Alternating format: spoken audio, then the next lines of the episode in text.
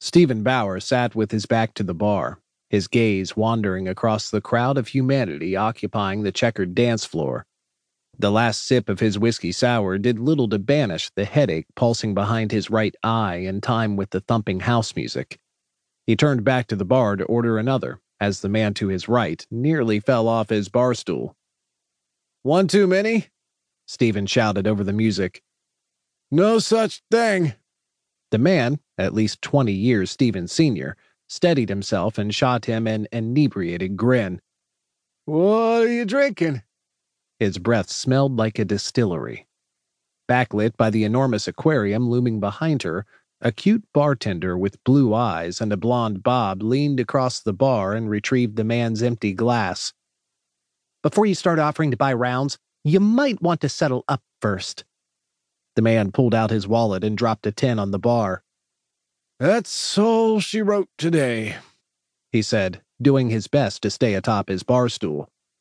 Now, how about a shot for me and my new friend here? Steven rested a hand on the man's back. Thanks, pal, but I think we'd better call you a cab. He slipped the bartender a pair of 20s. That cover his tab? Right at it. Good. Get this guy home. Behind a forced smile, Steven gritted his teeth. He's in no shape to drive. A quizzical look flashed across the bartender's face. You even know this guy? Steven tilted his head to one side. Just sowing some good karma.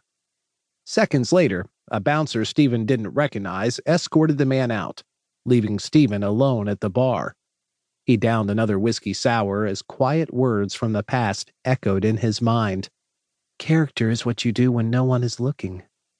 Even after 18 months, Catherine's voice was as clear as if she had just left his side. And if keeping a drunk driver off the road was the worst thing he did tonight. The headache flared again, and Steven held the drink to his brow. His eyes slid shut as he offered a silent prayer an angel would come and take the pain. A kind heart, came an unfamiliar voice, low and sultry. Not too common these days. Steven's downturned eyes opened on a pair of graceful ankles in black stiletto heels. His gaze trailed up the woman's form. Her black dress slit to mid thigh, its plunging neckline threatened to hold his stare. Lustrous dark hair spilled past her shoulders, framing a face that belonged on a magazine cover. Her green eyes burned through him like an emerald flame. Care for some company?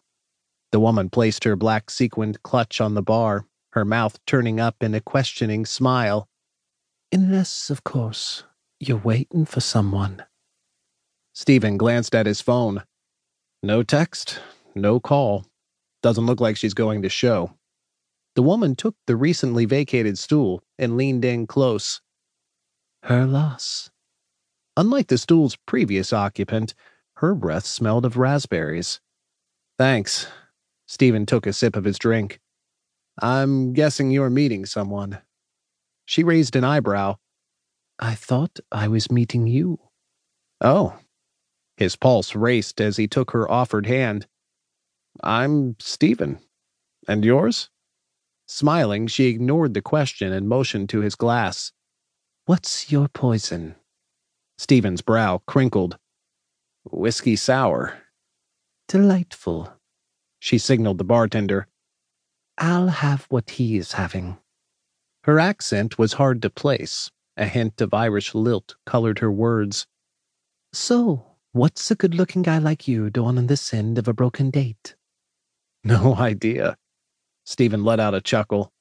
No offense, but if you're looking for me to explain the inner workings of the female mind, I'm afraid I'm fresh out of insight. The woman laughed, her wide smile sending Steven's heart racing. Fair enough. My first time out to corners during business hours, Steven said. Not bad for an old mill, eh? Amazing what you can do with a few million dollars. It's certainly different than I remember. Oh, you saw it before the big renovation? You live in the area? Not for a few years. I'm in town on business. Flew in this evening.